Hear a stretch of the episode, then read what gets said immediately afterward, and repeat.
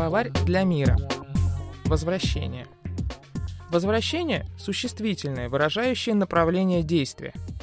Кажется, что вернуться можно туда, где уже был, но вот с этого момента наступает путаница. Вот, например, приехал ты учиться в другой город. Всего себя дома оставил, по вечерам скучаешь, считаешь дни до поезда самолета обратного. И вот возвращение домой. Бабушка пироги напекла, мама супу любимого наварила, отец тоже вроде рад тебе, но просто виду не показывает. И тут через несколько дней приходит тебе сообщение. Ты когда вернешься обратно? Тебе товарищи по универу пишут, тоже скучают, и вот куда теперь тебе двигаться? Где твое возвращение? Или гостишь ты у друзей, или просто в другой стране.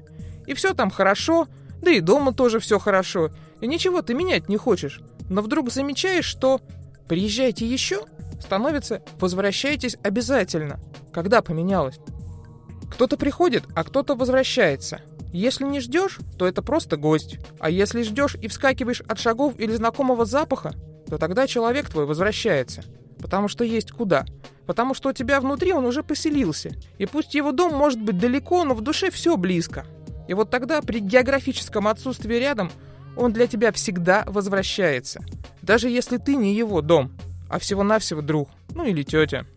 Если подумать о возвращении не как о пространственной характеристике, а как о моральной, что ли, ну вот посмотрите, нам иногда говорят «вернись в себя». Ну так ведь я вот, перед вами, в себе, но вам-то этого не видно, так что ли?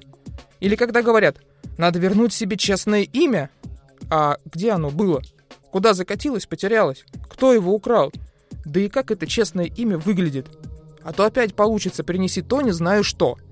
А еще мы любим громко говорить «С тобой у меня уже больше ничего не связано, поэтому верни все мои письма, открытки, фотографии». А как я тебе верну все это? Мне себя, что ли, вывернуть наизнанку? Нет, я не ем бумагу, но ведь это все стало мной.